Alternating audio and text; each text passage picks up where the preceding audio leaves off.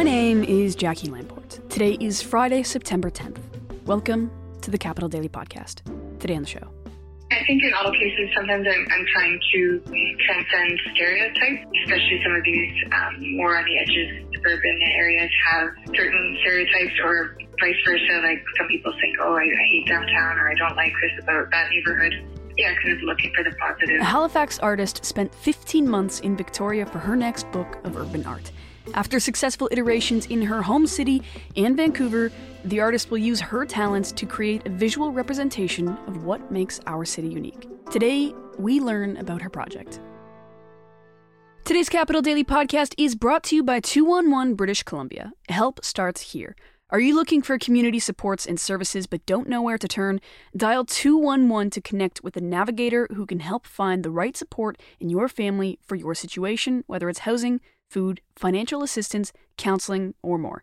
It's free, confidential, and available 24 7. Dial or text 211 or visit bc.211.ca. If you want to help support the Capital Daily podcast, the best thing that you can do is to rate and review on the app that you're listening to right now if it allows it, and also check out our membership opportunity at capitaldaily.ca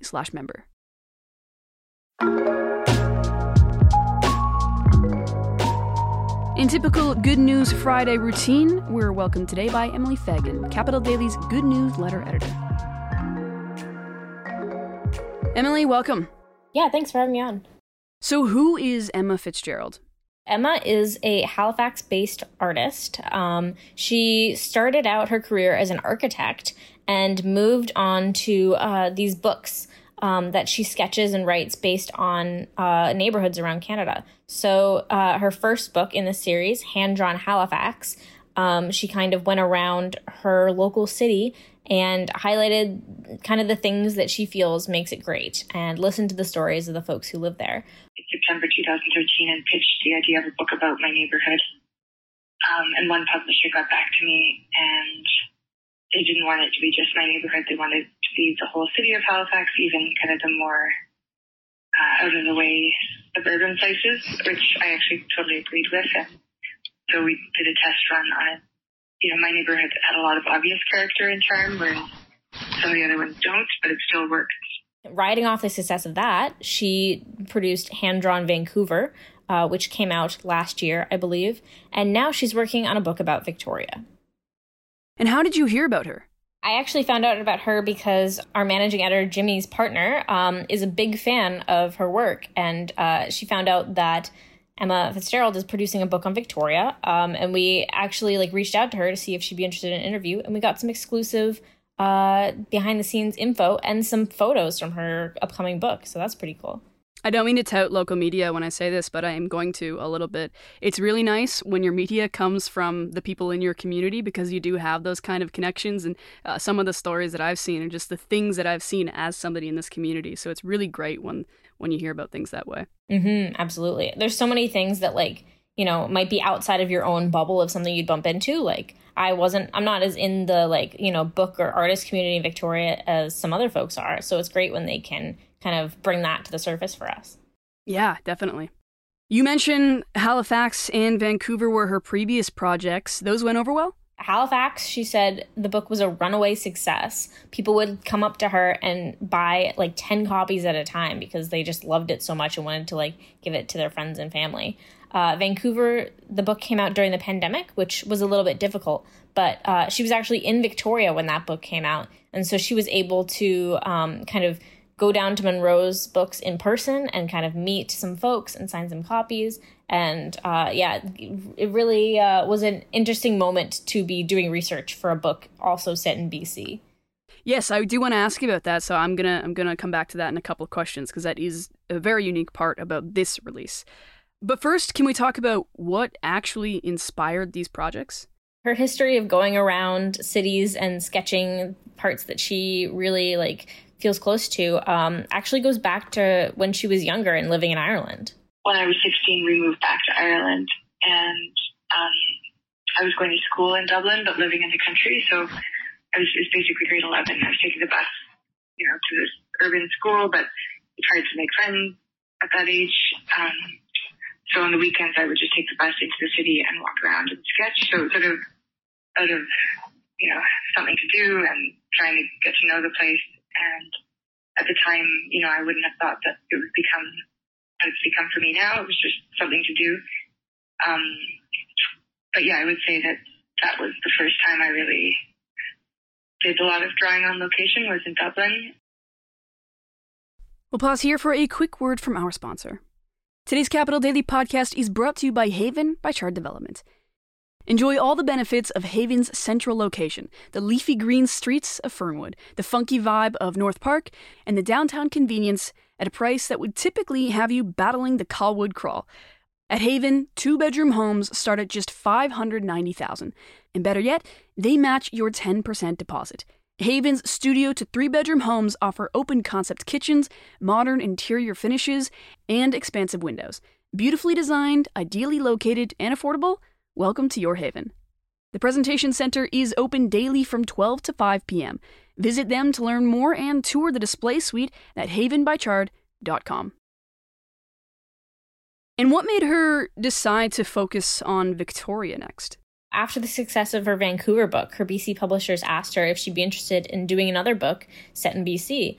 And since her parents live in Vancouver and she wanted to be able to visit them very, like, kind of often, uh, this is a pre pandemic line of thought, of course, um, she picked Victoria and actually moved here in March of 2020. Yes, which is okay. So we're back to that now because that is what makes this book extra unique something unexpected happened, which we are all very familiar with, and that's the pandemic. Tell me how that makes this book more unique. When the pandemic happened, obviously everyone was kind of brought a little bit more close to home. So there weren't as many tourists as you might see in Victoria during a normal year. And she was able to get a sense of Victoria as it is purely with locals and like what the community is as it, at its core. I think a lot's going to still be decided in the editing process. I would like to, you know, for people to know that I was here working on the book during a pandemic, but I also don't want it to be the um, complete focus because I, I do think that that fatigue people feel. So I didn't, you know, go into great lengths about hand sanitizing stations in restaurants. Like, you know, I could have turned it into sort of document of the pandemic, but it's more by the wayside. Like you see someone in a socially distance lineup or uh, but yeah, it remains to be seen because we haven't finished editing exactly how much we'll make it in. But I think it helped me see more of the community of what life is like for local people in Victoria, which was actually perfect for the book because the focus isn't so much the tourist destinations, it's more the everyday fabric. So like people in Fernwood, mm-hmm. you know, mm-hmm. selling bread out of a box at the side of their driveway or um, the little free libraries or um, you know, I started seeing the Save Fairy Creek sign at the mm-hmm. beginning of my time in Victoria, and then by the very end, there was, you know, almost daily demonstrations.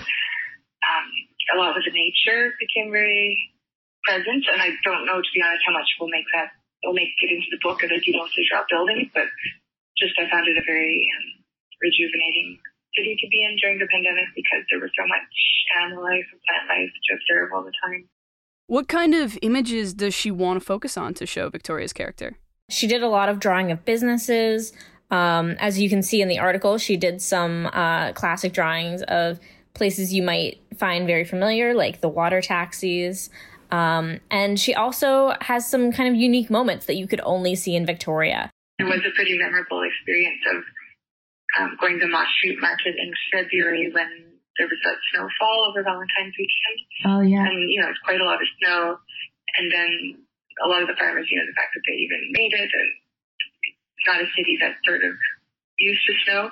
But then there was all these peacocks on the roof of a house and you know, it's unusual enough to see peacocks in a city, but to see peacocks in the snow on someone's roof mm-hmm. while you're buying vegetables from a farmer, it was uh, so that I did a quick sketch of that, and that made it into the book too. Or hopefully, we'll make it into the book. And a super exciting part of this story is that we are getting a bit of a sneak peek at these drawings. How did you swing that? She actually worked out a deal with her publishers so that we could get some advanced uh, pictures of some of the sketches that will be in her book that comes out in the spring of 2023. So that was super exciting. Um, I think people will really love to see how she's brought to life places that are pretty iconic in Victoria. And one of the places actually closed down during COVID. So it'll be immortalized in this book long after, you know, it, it is no longer here. And anyone interested in those images can see them at capitaldaily.ca? Mm-hmm, absolutely. Okay. You mentioned earlier that she actually went in person to Munro's to bring her book on Vancouver, and you spoke to the assistant manager at Munro's about the coming Victoria book. She said she's excited, right? She's very excited to see what Fitzgerald's take will be on the city. She mentioned that she hopes that it won't just be all the touristy things that one normally thinks of when, you know, you're visiting Victoria, but a, like a deeper look at the community, which Fitzgerald has assured me she did have. It's just such a unique format to see your city depicted in. So I think the folks at Munro's were very excited about that.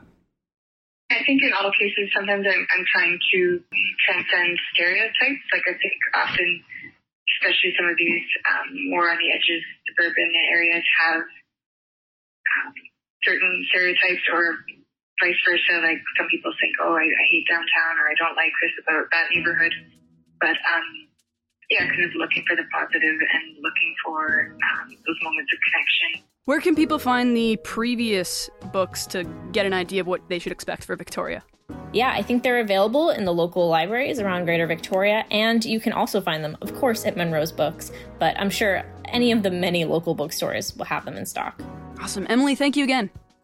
Yeah, always nice to be on. You can read Emily Fagan's full story and see a sneak peek of the art at capitaldaily.ca. If you want to help support Capital Daily's local journalism and connect your business with our engaged and curious Greater Victoria audience of over 50,000, email our partnerships team at advertising at capitaldaily.ca.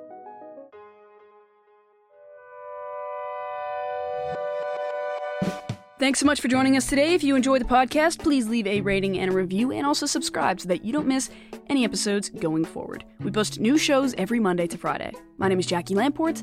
This is the Capital Daily Podcast. We'll talk to you Monday.